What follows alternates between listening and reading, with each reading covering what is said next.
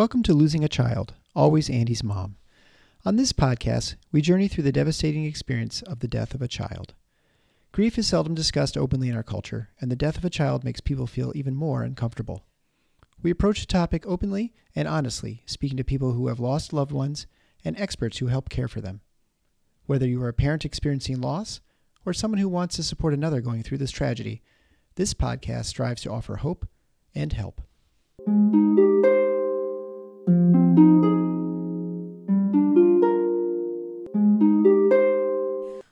Welcome to episode 223 of Losing a Child, Always Andy's Mom.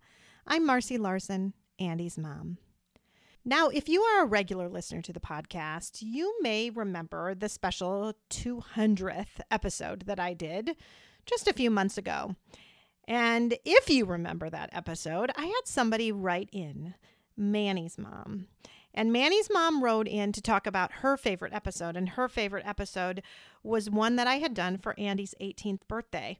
And it actually had made me feel really good at the time because I had been a little nervous about that one because, of course, I got very emotional. Gwen was pretty much in charge and I cried throughout. And I thought perhaps I got a little too emotional. But Manny's mom loved that part of the episode and actually made me feel a little bit better about it. I do want to take one last opportunity to talk about next week's live stream. Now, we still haven't decided whether it will be on the 26th or 27th of December because I am recording this way back in November, even before I did the Thanksgiving live stream. But look on social media, follow Gwen at yourgriefguide.com.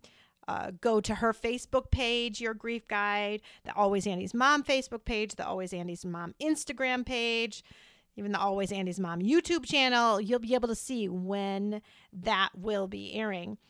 But the thing we need you to do now is we need you to give us some input again. So, again, the easiest way may be to do that through social media. Do you have a tattoo that you got to honor your child? Did you get a special toy for yourself? Did you take a trip somewhere? That honored your child to just pamper yourself a little bit. Those are the things that we're going to be talking about next week are tattoos, toys, and trips. So if you did any of those things to just help in your grief, let us know about them. Maybe it can give others some ideas on things that they can do because this time of year is really, really hard. And pampering yourself can make it just a little bit easier. Right now, though, I need you to sit back and enjoy listening to Lavinia, Manny's mom.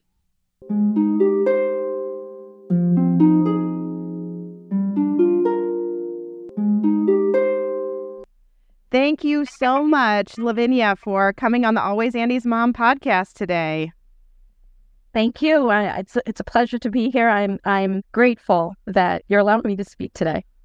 Oh, I'm very happy to have you. So, any of you watching the video, which I know isn't a lot of you, will see that she is in her car, or you might be able to tell that she is in her car. But this is a very good space for you to be talking to me from, isn't it? It is because this is where I ha- I always have my therapy appointments, and I just feel a lot more relaxed and true to myself. Speak. Yeah. I think it's just great because it's a really a safe space for you. And I want you to feel like you are in a safe space and be able to be private and just open as you are able to be. So I love that you're doing that in your car today. Yeah, yeah. Well, thank you. Well, I get, I, as I mentioned, typically my husband and my son are home. My husband, you know, and I both work from home, so I don't really want them to hear sometimes the depth of where I go because that yeah. just trigger them, and and so it's just better off that I just stay in the car regardless of the weather. Right, right. So, uh, anyway, why don't you start out by talking a little bit about your relationship with your husband? Because I think that's where we wanted to start this one today. So, a little bit different. So, not starting right away with Manny, but with your relationship. So, why don't you go ahead? Yeah, yeah, no. Um, so we've been together for 37 years. Um, we I met him when I was 17, he was 20 and we we were set up by kind of like by a cousin of mine and one of the things that I really truly loved about Rudy, which you don't find with a lot of people, is that he's just strong in his faith with God. And again, we're not saints. We were raised Catholic, but the one of the first gifts he gave me, I think the first week, was the footprints plaque. Oh, And- really? Yeah. Yeah. And I was like, Wow. And I had my background was like I was working for the one of my first jobs when I was like 13. I worked for the church. I was the receptionist. I went to a Catholic school. He did too. So there was that again connection. I- think with about God. Again, early on in our relationship. I better pause for a second because not everyone knows the footprints plaque, I bet, but it is beautiful plaque. My grandmother always had a copy of it in her house. And Yeah. so what it is is it's someone at the end of their life and they're looking back at their life and they're walking along the beach and they see at most points in their life two sets of footprints, meaning that God was walking alongside them throughout their life.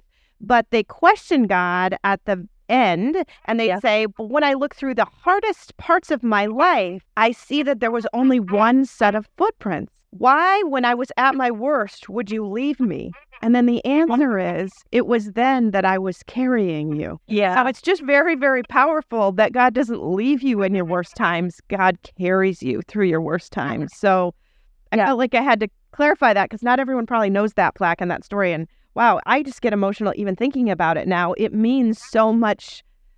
It's just so much different to me now than it was as a kid growing up looking at it at grandma's house, you know? Yeah. Yeah. And the fact that you even just gave me the details of it again kind of just made me I was just like, wow, that's right. That that's what it says. And I didn't even think about it, thinking about obviously the journey that I've been on. But okay.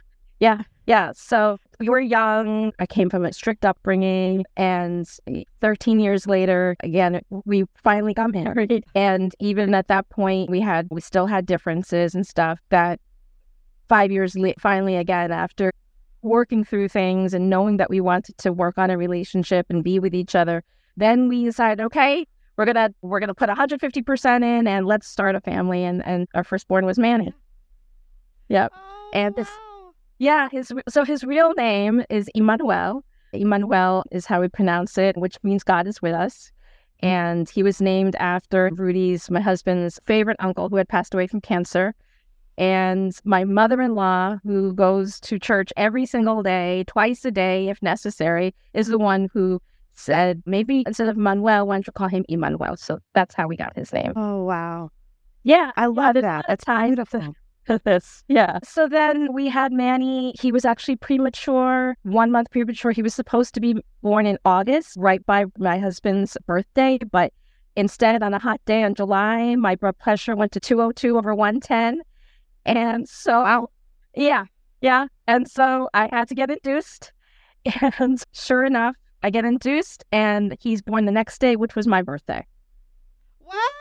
Yeah. Oh, that's awesome. Yeah. That is awesome. Yeah, yeah, yeah. Um, I mean, he was four pounds eleven ounces, but he was able to go home after three days. Is for for the most part pretty healthy. Fast forward, he's a happy kid, always smiling. He's smiling in his eyes, and we again maybe the only one thing he didn't pick up his head right away, but he was talkative. He was bright. He was using the mouse by like three years old because he would look at his TV shows and I, I mean, I was shocked that he could. It's like the map. I guess like you could scroll or whatever.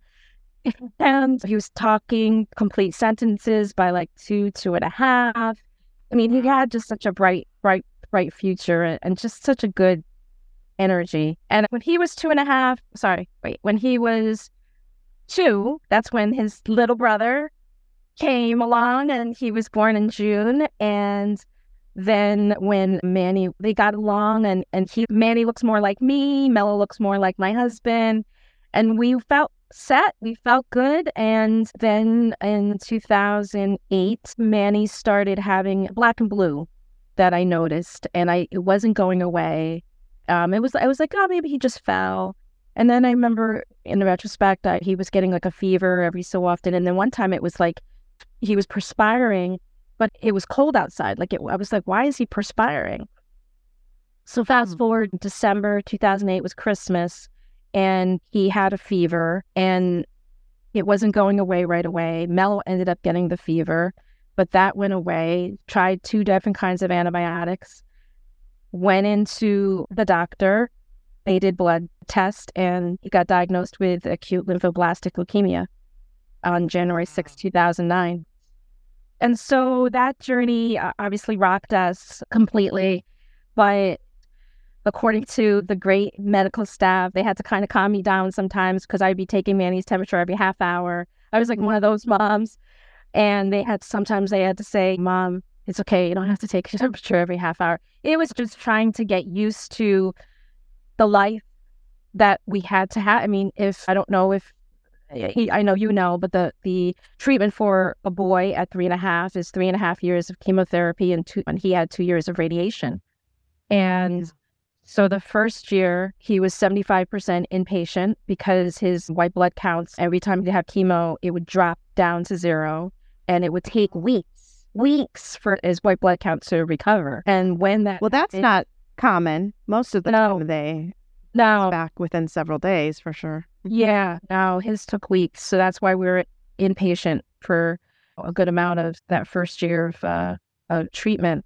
And he ended up having MRSA. He ended up having E. coli. He ended up having a, a fungal infection that whole first year. So it was rough. It was rough, but we made it. We made it the best that we could for him at home um, with Rudy and Mello, and Rudy having to work and, and go into the city and having babysitters for Mello, who was only a year and a half at the time. And while me and Manny were in the hospital, and, and sad to say, I only went, I only went home to take a shower twice a week. I wouldn't shower. Yeah. So I didn't really want to shower at the hospital, but we again made it the best we could. We tried to make it fun. The nurses were great. They were played along. It was like family after a while because Yeah. they just, you know, maybe it was my energy or maybe it was just Manny. I don't know, but it, it really just became a family with along with the nurses. And then it was time for maintenance. So maintenance after the first year of the treatment, they give you oral medication so he can actually go back to school. And that was again another test of his white blood counts. And so many times for like a good six or seven months, they couldn't get that adjusted right. So finally, when they found out, they start you at 100% dosage. And again, it was too toxic for him that they were like, okay, I guess they consulted with a, a, a larger health system. They said, all right, just try 5% dosage. Sure enough, 5% dosage did it. And he was able then to go to school. But if you think about it, and I think about it in retrospect, think of the for six or seven months having to go through all that adjustments as far as the medication, how toxic it was becoming to him, right? Mm. Because I thought about it, I was like, this can't be good because if he's not being covered and his white blood counts keep on dropping and he's not able to recover from it, then it's got to be like toxic. I mean, toxic already. Right. So- right. We we need it to be toxic, right? It needs to be toxic to kill the cancer cells, but Right. you know, it's that balance of killing too many of the good ones too. Exactly. Mhm. Exactly. So I don't think, and during that time, we're very isolated. We're staying home because we had you know, some friends and family that we trusted and, and understood. And by the way, like we all come from a family of people in the medical profession. My mom's a nurse. My sister's a nurse. My brother-in-law's a, a pediatric nurse. My other sister-in-law's a nurse, and my other sister-in-law. And so right, they were able to understand and help us at least in, in the respect of knowing what Sure. we're going, but not the family emotional part. They definitely didn't know that part. So fast forward, we're now in maintenance. Manny's able to go to school. Mello's old enough to go to preschool, and things seem pretty good. And Yeah.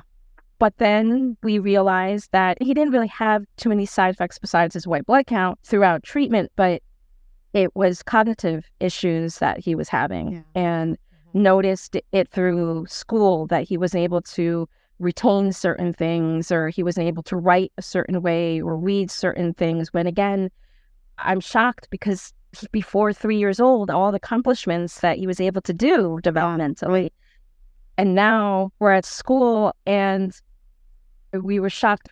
It's a great school good people but i think they never really got exposed to somebody like manny who at this point he's on main it doesn't even look like he's on treatment but he's he is cognitively not able to um, be at the same level as his peers So he had to repeat kindergarten. We had to get like a whole IEP. We had to go through the school system, and I'm advocating for him. I'm not working. I'm working. We're not working at this point, and my husband keeps on tracking to his job. And we pride ourselves on being professionals and educated, and again, trying to help him figure out how to subtract was a big thing. Just to subtract five minus one, four minus one, or or zero minus zero. That actually he got. um, certain things with regards to math was difficult. Even just reading was difficult. So they put him in IEP, put him in special education. And at first we were like, oh, that's okay. We're going to go through this. Then we get to fourth and fifth grade and we want to challenge him a little bit and try to get him off of the IEP. But also, too, it's like, hey, isn't there a precedence here? Isn't there somebody in the school system who's gone through this before you can recommend other things that we need to do for him.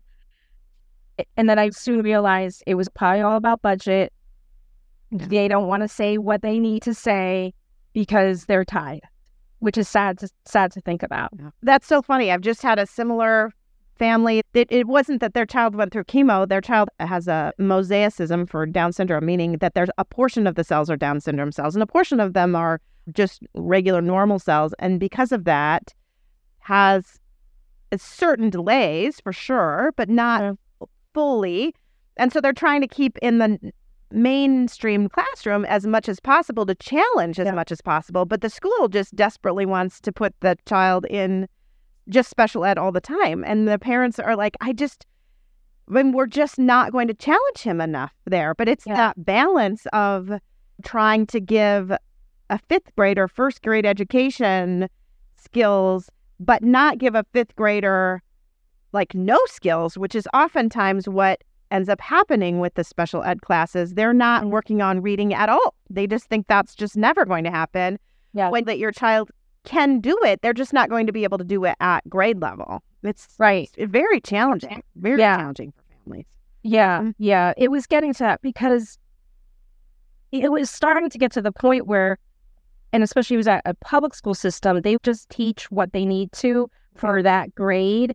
And even though Manny didn't have the basics of like subtracting five minus one or three minus one down pat, they still were teaching, you know, U.S. history, what whatever it was the subject was at that fifth grade level. And at that point, my husband and I were like, we got to do something else. And we went to an IEP meeting, and I, I forget what happened. I think we weren't trying to ask, I don't know if we were talking about out of district or not, but the next thing you know, we get this letter from the district saying they have something about an attorney. And we're like, oh boy, they're getting an attorney too.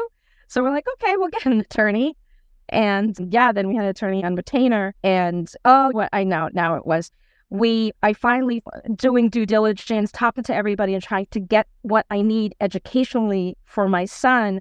We found a program which had a neurocognitive rehabilitation program, which was perfect. They would do physical therapy, occupational therapy. They even would have a, a tutor come in and yeah. teach so that it would basically the was you would send your child there for school as well as the therapies and it would be it could be four to five days a week and that's what we wanted and he was able to do it during a summertime and the, the school district was okay with that but then when we, we wanted to do it full time that's when they brought in the attorney part of it. And then we were like, oh okay. Gosh. Yeah. So now we're now we're in like sixth grade. He was already still going to public school. And then towards the end he wasn't. Seventh grade, after again working with an attorney for a year and a half and like sixty thousand dollars later, he finally gets into this school that is out of district. He's happy. He goes there at the end of seventh grade and he's thriving. He's making friends. He's feeling comfortable. And we're happy. And then COVID hits. Yeah. And then now it's like, oh shoot, now, you know, for my two boys, I have to figure that whole that thing out. But what I should say is let me just backtrack. So that was in COVID was what, February 2020, March 2020. Mm-hmm. A year before that, about April um, 2019, he gets diagnosed with epilepsy. Okay. And I, at this point, I'm like, okay. So he's having seizures though, but it's not um, aggressive or active seizures. It's more like staring kinds of episodes. Yeah. Mm-hmm. and and then it was uh, obviously scary as anything. But then they put him on medication. We had to adjust the medication so many times, and everybody's like, "Oh, you're it's it's going to level out. It's going to level out. It's going to be fine." But he could ne- it never adjusted itself. And then, like I said, then then COVID hit. Still taking the medication, and then now he's passing out during class, or he's having an episode during class. Yeah, Uh, and those meds are not good on kids cognitively anyway. I mean, they're they're hard. So if he's already having struggles, that's not great either. Yeah, yeah. But as a family, we got through COVID, and you know, we're feeling pretty good. July comes, his birthday's coming, and that's when everybody's going around in their cars and saying happy birthday to the kid outside. Right, outside. The drive-by birthday parties. Yeah, yeah, yeah. And then we were planning to do that. But I did notice though he started getting headaches and just some concerning things, but I just thought it was the medication. I just thought it's just a balance of this new medication. Mhm. So the week before his birthday, my birthday, he's vomiting, he's it's concerning. We we take him to the hospital and at this point he's still being followed by oncology, but maybe it's now I think it was like once a year now at this point because it's already 10 years fast almost 10 years fast forward, right? Right. And And- those kids with ALL, as horrible as that treatment is to go through, in general, they end up doing pretty well most of the time. Yeah. Can treat the cancer, it's very treatable, and they usually do pretty well. So that's why you would not really have a ton of worries about that anymore. And they would just see them yearly. That'd be very Right. normal. Right, right. I mean, he did have a couple of other hiccups health wise, like his iron levels went down. He had to have infusions. I mean, I can tell you all the whole medical Yeah. history, but it wasn't until this time period where Yeah. It was concerning. But so we went in the week before, and the neurologist who we changed neurologist because the neurologist we had was wonderful, but he said because of Manny's case, he wants to his boss to to be his primary. We're like, okay. So they did check them and he thought, okay, let's change the medication again. They didn't do an MRI. Yeah. We go home. My husband's like, oh, he he seems a little bit better. It's gonna be his birthday, their birthday weekend. You think we can go home? And he's like, yeah, sure. Go home. Manny's still not feeling hundred percent. My gut's telling me something's up. It's now the day after his birthday, that the twentieth, and he can barely walk. I'm concerned. I call up his oncologist. I'm like, something's wrong. We got to send him to the. Can we go to the ER right away? Because the neurologist, of course, said, "Oh, go to your pr- primary in two weeks, whatever." The oncologist is like, "Sure, get there." They do an MRI. They diagnose him with a tumor, and it, it turns out after the pathology that it was glioblastoma. And they're shocked because they said for kids with leukemia who get some kind of brain cancer as a secondary cancer, it's usually rarely glioblastoma. So they were kind of shocked. And at this point, I'm pointing to now in retrospect, again, it could have been all that toxicity that we talked about And the radiation, right? radiation, the methotrexate, because his WBCs, like I said, was dropping and it was he was having a you know, hard time recovering. They said it was probably related to that. Yeah. And, you know, I mean, it, this is the thing. You try to be very aggressive at fighting the cancer. I, it goes back a little bit even to my own mom. Like, my mom was on all this chemotherapy and all this treatment, and the only one that ever worked was one that, that slowly killed her heart. And she didn't die of cancer, she died of heart failure because you do the best you can, but there are just these costs associated with it. And it was really at that point it was pick pick your poison and they knew they mm. went way above what they should have for her that what was safe right. but it's what they felt like they had to do and and in Manny's case he's just so so sensitive to the medications far more so than the majority of people Yeah. that that kind of normal dose for a regular person right. would have been probably fine but for his body it wasn't fine Right. Exactly. Oh, I'm, I'm so glad that you're articulating that because that's exactly how we felt. Exactly how we felt. And so he gets diagnosed, and I I'm always a positive person, and my husband, for the most part, he comes along for the ride. He he stays positive too, but and my younger son now, who's 13, he's been along for the ride too, and oh, has time, right? Yeah. I was thinking that as you were telling Yeah. that original story, like he was 18 months old when his bro- brother first got diagnosed with cancer. He never knew life without cancer in your family. no no Even when Manny was in remission for that very long period of time, it was still there, though. It's still there. Oh, sure, because mommy's going trekking Manny to doctor's appointments, or mo- mom's going to trekking Manny to therapy or to the mm-hmm. new program and having to drop him off. I always obviously try to love my children and teach my children the, the same. But in the back of my head, there is that guilt that I felt like I'm not giving man, you know, Mello 150% in terms of what I mm. would give him for school wise or whatever it, it, it was, you know? I've been blessed, Marcy. My kids are so resilient. Again, this was our life and we made the best that we could. And, and Manny wasn't one of those kids who was scared. I, I mean, I shouldn't say that. He just did what mommy said. He did what mommy said, trusted me. And when he started becoming a teen, he started, he is not as, a, he still was my loving Manny, but again, he wasn't vocal. He this was his lifestyle. Mm. this was his Yeah. life. This is just the way life was, right? Yeah. How old was he when that brain tumor was diagnosed then? Because he had just had his birthday, That's 15th birthday. he was just fifteen, and when it's one thing I sh- I should say is before Manny got diagnosed the first time, um, the one thing I told Manny was whatever this is, Manny, we need to fight.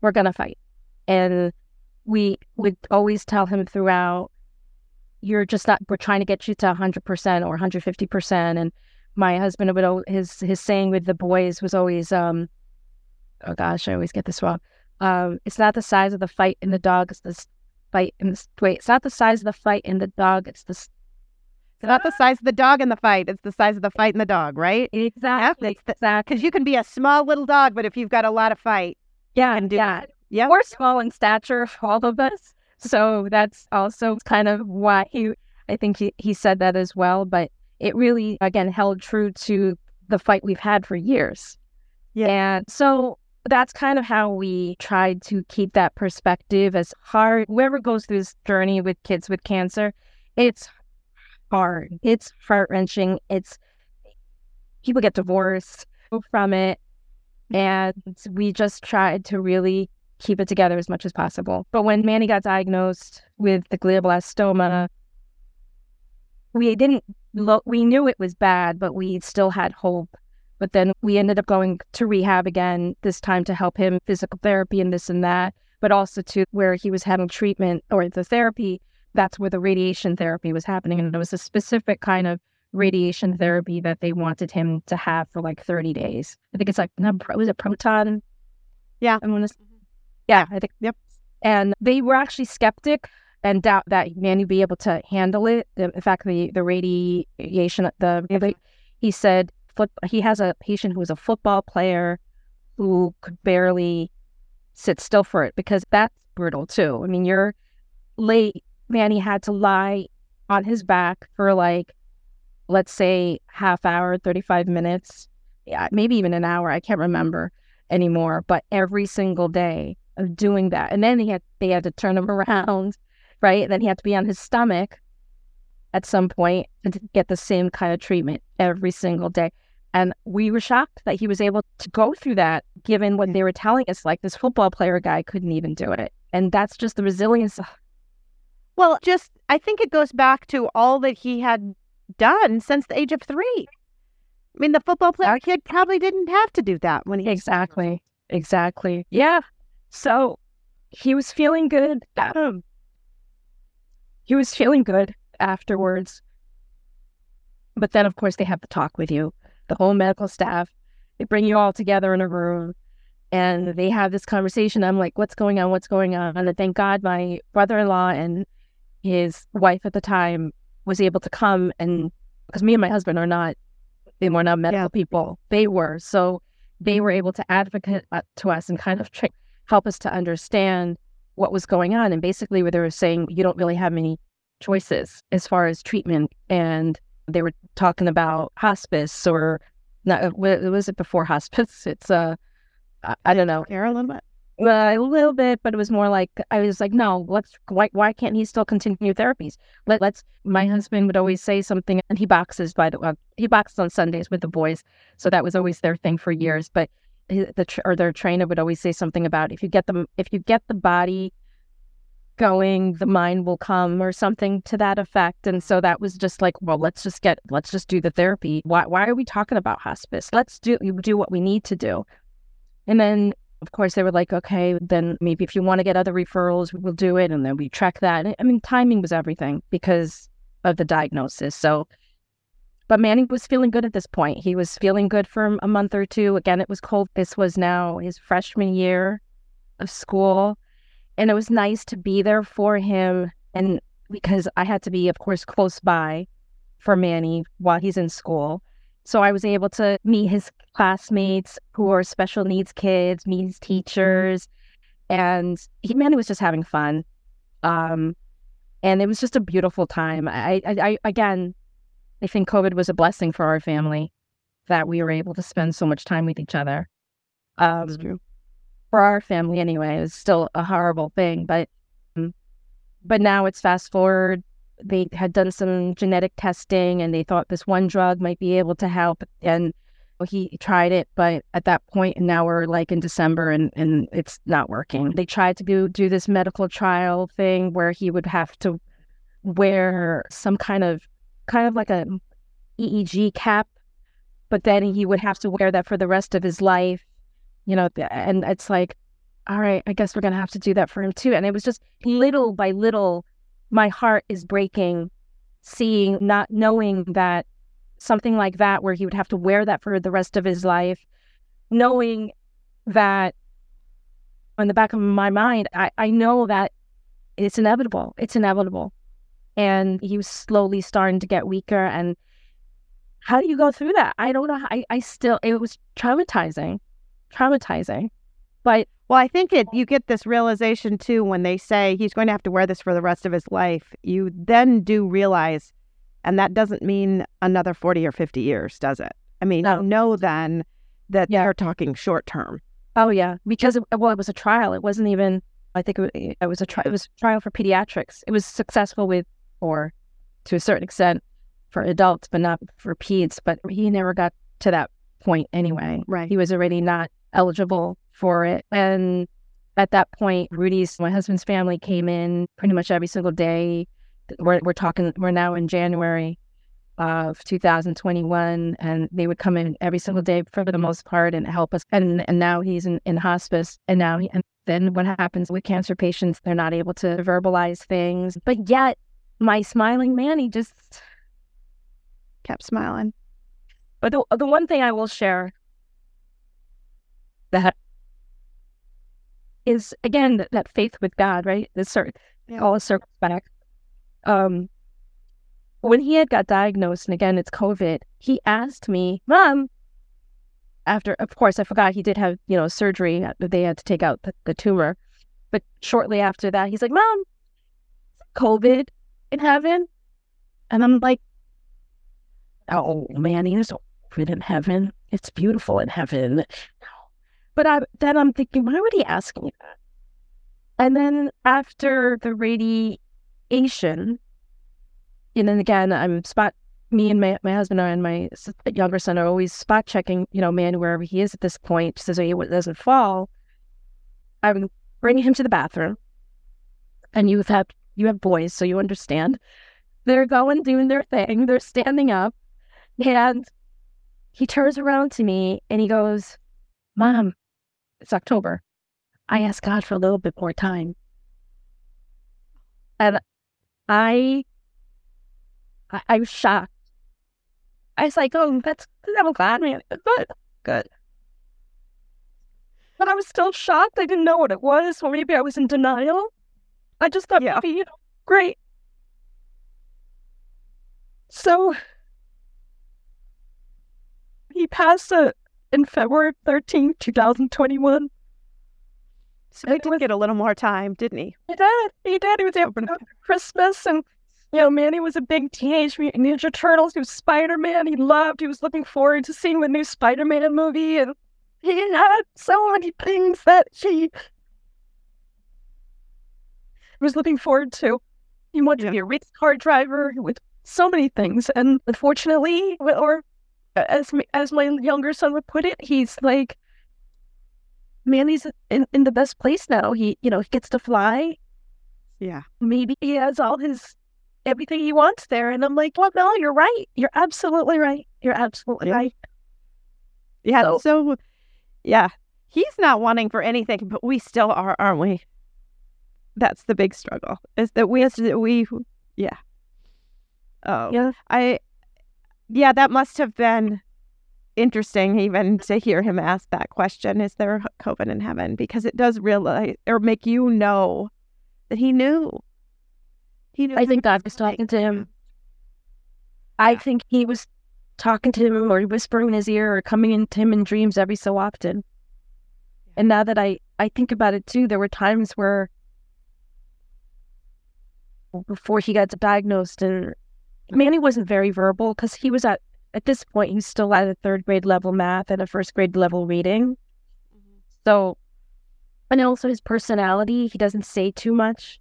Like he doesn't complain. He didn't complain when he would take his medicine when he had to. I mean, my younger one complains more than he than he does. He was still bright. There was certain like Manny.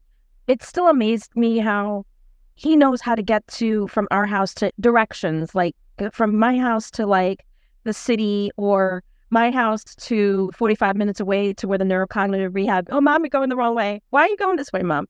Or even just figuring out how to use the remote control for the TV, where my younger son, 16 now, has, has trouble still.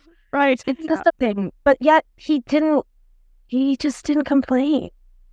He, he did what we asked him to do. Yeah. So it's hard. We've been grieving. Like we're, we're doing the right things. We're going to support groups. We have two support groups. We're going, we're all going to therapy.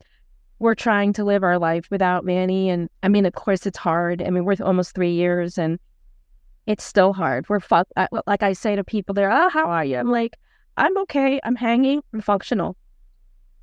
Yeah. Right. You're getting by, but that's about all you can say. Right. There's times where I do, I, I and I'm sure, I, and I speak listening to your podcast, and, and so glad to hear those other stories and, and helping me to feel like I'm not crazy. There is joy that comes out every so often that we Sure. can, but but in general, it, you're, it's that longing and the agony. Like I think I'd mentioned early on, that the longing and the agony, which turns into after being so functional in a day, it then it turns into anxiety, and you can't sleep Yeah. Right. you know and then you go back on the ro- you're, you're on the bottom of the roller coaster you go back up again you know it's it's hard it's exhausting It is exhausting. Grief is exhausting. And I don't think the average person knows just how tiring it is. You know, just no. to just to Mhm. make it through, just to make it through one day at a time. It is just tiring. It is tiring to put on the mask. It is tiring to try to hide all day. And then, you know, you know, talked we at the beginning about your safe place in the car. uh-huh. uh And it's good to try to find some of those safe places. yeah i wish i could say i mean my yeah my bedroom is my is a safe place but after the a long day as soon as i hit the my he- head hits the bed either i fall asleep right away or i'm crying Yeah. and then i'm going to sleep but if i don't turn on the we we sleep a lot of times with the tv on most times ever since he passed because it's just and i'm usually watching like the great british baking show something that's nice and pleasant um Yeah. it- just to distract where my brain wants to go and that's Yeah.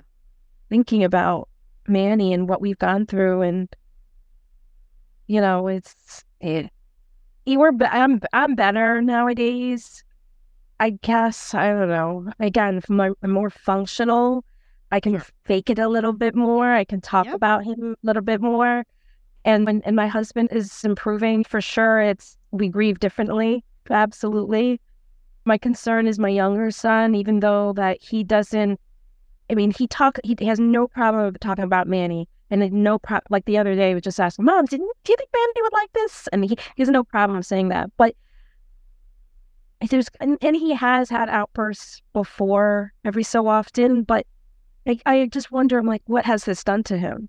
What's it going to be like when he's older? Yeah, I worry. I, I know. I mean, Peter just is applying to college, and his col- what was his college essay about? I mean, his college essay was about losing his brother and how that changed him. And, uh, you know, it kind of broke my heart to read it in some ways. Um, but yeah, you just don't know. You don't know. And going back to you and and being in bed and falling asleep or just crying, it, it's this past weekend. My in laws, or they go to Florida now every winter, and they came and stayed with us and then we took them to the airport the next day. Well, my husband was on call. So, because he was on call and he wasn't going to be there anyway, we gave them our bedroom. So, with the nice bed in it, right? So that they could sleep in the nice bed. They had a bathroom right there. My husband wasn't going to be there. And my father in law's like, Where are you going to sleep? And I said, Well, I'm going to sleep in Andy's bed. And I hadn't slept in Andy's bed in a long time. I mean, I used to periodically at the beginning. Um, because Andy's bed's right behind me yeah. right now. And um, yeah, so I made sure that I was really tired so that I could fall right to sleep, which I did. But then, of course, I woke up at four or five o'clock in the morning, like went to the bathroom, and then I just couldn't sleep. Then I just cried. And here it's been five years, right? But I like in that space and I'm thinking about climbing in bed with him, reading bedtime stories, all of that stuff just kind of comes right back even this many years later, even knowing that, you know, he'd be away at college now and not be doing any of that kind of thing, it's still, you're still there and it just brings you right back. Yeah. I, I, I hear, I, I, I know. And, you know, I, I wish people would know. Yeah, I feel the safe again talking about safety. I, I do feel the safest talking to people who have gone through you know, what we've gone through and when I talk to my my really good friends who I still or I don't have a lot, but you know, I hang out with, I can't go there with them. Like I can't like I have to like fake I have to fake it and sometimes they're they're very sweet and they'll ask every so often or they'll listen to me for like two minutes, but I, I just that's the exhausting part is having to do it for I mean, I've just told you this story now that I didn't sleep after that. I told my husband when he got home I told no one else. Right. Right. I go to work on Monday. I'm still really tired from not sleeping well.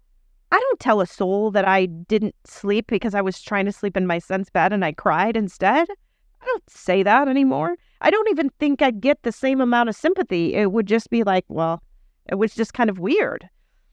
Right. And they'd probably think it was weird that I still have Andy's bed set up and I have never washed his sheets, right? In five years, because I haven't. Yeah. Because I can't do that. Right. Right. It's the calendar beside his bed is still up for August of 2018. I've never changed it, never moved it. So I stared at that calendar of the Chelsea soccer team, his favorite soccer team, still on March 2018.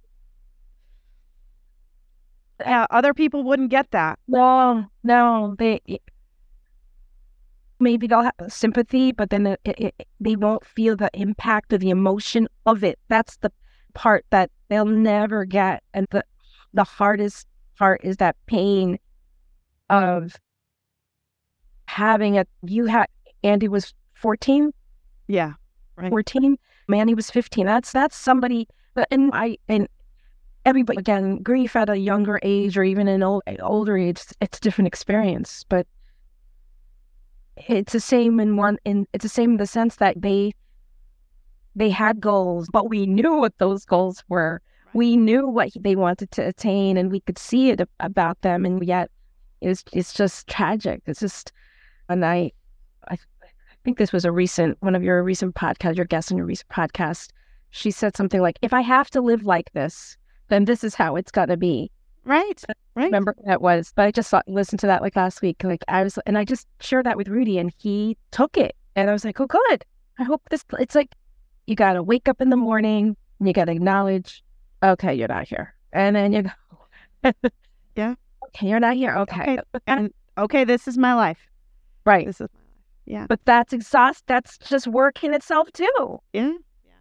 It's work. And we try to we're trying, you know, again, this we're always thinking of things we want to do to and, and this is I'm so I don't think I could do a podcast, but I'm so glad that you're there. But you get you you do you get to a point where you feel a little more comfortable and you want to do things in in, in honor of your child and his memory and people some people have done some great things in our town. A tree at his grammar school that we get to we go She's only a mile away, and um, Manny was on a baseball team, and so they put up a little plaque by the field where his special needs friends play. They're on. There's a league that they created specifically for special needs in, in our town.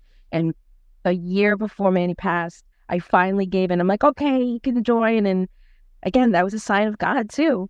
But one of the things that me and my husband always talked about is there's got to be more resources for kids when they're going through treatment whether it's educationally, physically, swim lessons, martial art, whatever it is to get, like I was talking to you about, to get that body and that mind working. Yeah. It has that, it's just because it's like we went through so much for years to finally get him something. And then he gets sick and he gets diagnosed and he doesn't get a chance to, to really be a part of feeling comfortable who he was. And yeah, I mean, it's our goal, it's our hope. And if there's anybody listening who knows that there are, I would love to connect with them because Yeah. Scott, there's just not enough. There's just not enough. I've seen, you know, there's, I used to say this, there's a lot of people who donate for like Toys for Tots or kids with cancer. They, they all, toys go, and we were, we benefited, don't, and it was, it was wonderful. But as a parent, sometimes that's a lot too, just toys in general. And the get, when they don't they play with it and then it's gone but if we could if there were more i say it's like if you want to give a gift to a kid with cancer if you want to give to besides the toys which help give them a gift card to martial arts or a gift card so they could take swim lessons or gift cards so to a tutor for a tutor Or horseback riding or yeah. riding or bike lesson bicycle lesson something Yeah. and it's not only just helping the kid, it's helping the parents. And maybe it's just me because I'm, I don't know, fanatic is the right word, but just obsessed. I was obsessed in trying to get Manny the right tools for school, even if it's like um, a whiteboard that was kind of elevated so that when he wrote, he'd be able to see things and, you know, a little bit more clearer. Or if it was paper that had, you know, like uh, the elementary paper that had like the big lines and then like the dots in the middle, like whatever it took to get that child so that they could learn better because they weren't able to because of their deficiencies or the cognitive deficiencies, then give it to them. Give it to them. You know, with the toys. Mhm. Right, right, right. Yeah. Yeah. So we had talked a little bit before we started recording about your faith and how important that has been in your grief journey. You want to talk about that a little bit? Yeah. Um, has I'm not sure if I mentioned this, but uh, my husband and I were both raised Catholic. He was saved earlier before I met him, and shortly, a couple years later, I was saved. And we're not saints. We go to church. We have parents who are strong Catholics, and so we uh, raised our children Catholic. But I always knew, at least they were getting a basis. And now, happy news. So my husband just went to church recently, and my 16 year old is saved and he accepted the Lord in his heart. It's again, I don't know. I'm hoping he gets it and he understands that. And I think he does. And I do know he does, but he's still a teenager. But I think that I'm just glad that because of the faith that we had early on in our lives, me and my husband, and we had that commonality between us mm-hmm. we knew that that's something we had to instill in our children.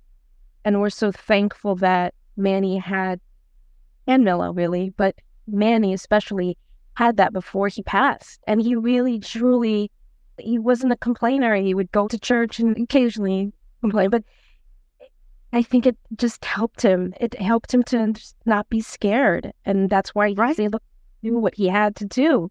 And then when he, then again, full circle, when he told me that he asked God for more time, my gosh. Yeah. Wow. I mean, that really goes to show that he really felt like he could just have a conversation with God and ask him that.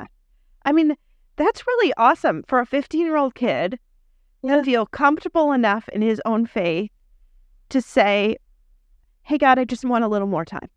Like, I'm not asking for, he didn't even ask for him to cure him at that point, No. right? That- Here's that's what's October, four months before he died. He didn't ask, God, cure this whole thing. Nothing. He just said, Hey, can I have a little more time? Yeah. And the thing is, is he felt pretty sure that he was answered too, because he told you. Yeah. I hope I never forget, you know, as we get older. I did write it down. I hope we never, I never forget that. I, hope I never forget that moment ever. And that it just, it, it will help me in, in life. When I do talk to other people, whether it's my friends or new people that I'm meeting, I like to tell them about that just because it's just an amazing thing. And some people get scared. They're like, oh, they don't want to hear it. But I say it anyway because they wonder too where is my child? Where is my child? Yeah. I really do believe that as much as I, there's still that doubt, there's still that little doubt. Because you just, you, because you, of course, you want him here. I want him here. There, that doubt, but then I know and have that faith that he's where. And obviously, it's a testimonial because Manny said he asked God and he, is with God. I hope he is the greeter in the gap. Like he's that's what I say to people. I'm like, Manny is the greeter, like the greeter in the gap. He brings people, he's like, Oh, hello. You know, like, hi, come, come in. Because that's the kind of kid he was. Yeah. Yeah. Well, it's also before we had started recording, I had shared this with you that I've s- said this story before that when my mom was dying in the final minutes before she died, the only people that were with her were her hospice nurse and me. Um, and her last words were, I am certain, I'm certain she was looking in heaven because she was looking off into like the corner of the room. She hadn't said my name in two days because she really didn't know us anymore but she looked up there. She gets this look of absolute awe on her face and says, Oh, Marcy. And I know she was looking in heaven. And I just know it. I know it in my heart. And I feel like God gave that to me because I was going to need it later. Because many, many years afterwards, you know, I was 21 years old and I, Andy died when I was 44 years old. So this was a long time ahead, but God knew that I was going to need to know that heaven was there and heaven was waiting. And the fact that I saw my mom look into heaven in the seconds before she died, I know now him he's not with her. It just makes it so much more real to me. And my brother wasn't there and my dad wasn't there and none of them were there, but they didn't need to be. I needed to be. Yeah. So it's just a gift. And I forgot to mention, I know I mentioned earlier, I, I do believe, you know, again, Manny in particularly had been was put in our life and things were put in place for a reason. And my dad had died 20 years ago, so he never got the chance to, you know, meet my kids. But 10 years ago, I lost one of my best friends to cancer. And on her last days, we were in a room with a bunch of our friends, including her husband, and she was not verbal at the time, but she asked me to come over to her, and she puts her hands on my head and stares at me, and I'm like talking to her like, and I didn't understand. I just couldn't. But now it makes sense that Yeah. God was talking to her and telling her something, which prepared Yeah. me for for for this. Right. And now you think back to that and you think, oh my word, this was all known, right? This was all known that this was going to happen. And she Yeah. was trying to somehow mentally get you a message Yeah. Yeah. about that. And it's a gift to you now. It's a gift. It's a gift. I have to say it's a gift. I can't it's I don't know if I didn't have those little like God winks or I, I forget what how you Yeah, God winks. Uh-huh. I don't know. I don't know what it would be like. I hope that again I get to see my man. Yeah. You will. You will. Um, I just hope that that's what maybe that's what God's prepared me for, right? Yeah. So I could see him again. Yeah. So we both can. Our Yeah. Manny and our Andy. Yeah. Heck, maybe they're hanging out watching us right now. I hope so. They probably are. They're probably laughing. They're probably like those. Mo- I hope so, because uh, your Andy definitely sounds like my Manny would would love her. Well, and I want to thank you too because as I was preparing for the, do my 200th episode, and you wrote in that email to me, that meant so much about just the fact that you were okay with me getting really emotional, and not only were you okay with it, it was your favorite thing, and mm-hmm. and that makes me feel like it's all right. It's all right to let this out. It's all right to be open and honest and raw, and it's not going to be too scary. So thank you. Yeah. No, thank you, thank you, Marcy. Appreciate it. And thanks for sharing Manny with us today. Oh, you're welcome. I love to talk about him.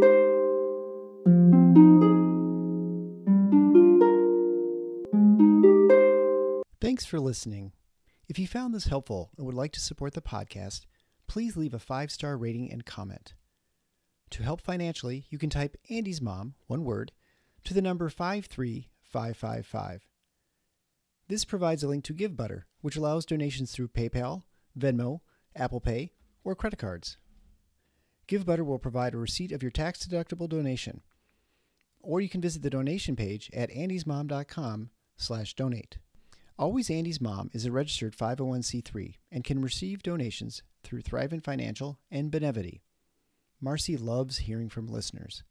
Please feel free to reach out to her via email at marcy at andysmom.com or on the Instagram or Facebook Always Andy's Mom accounts.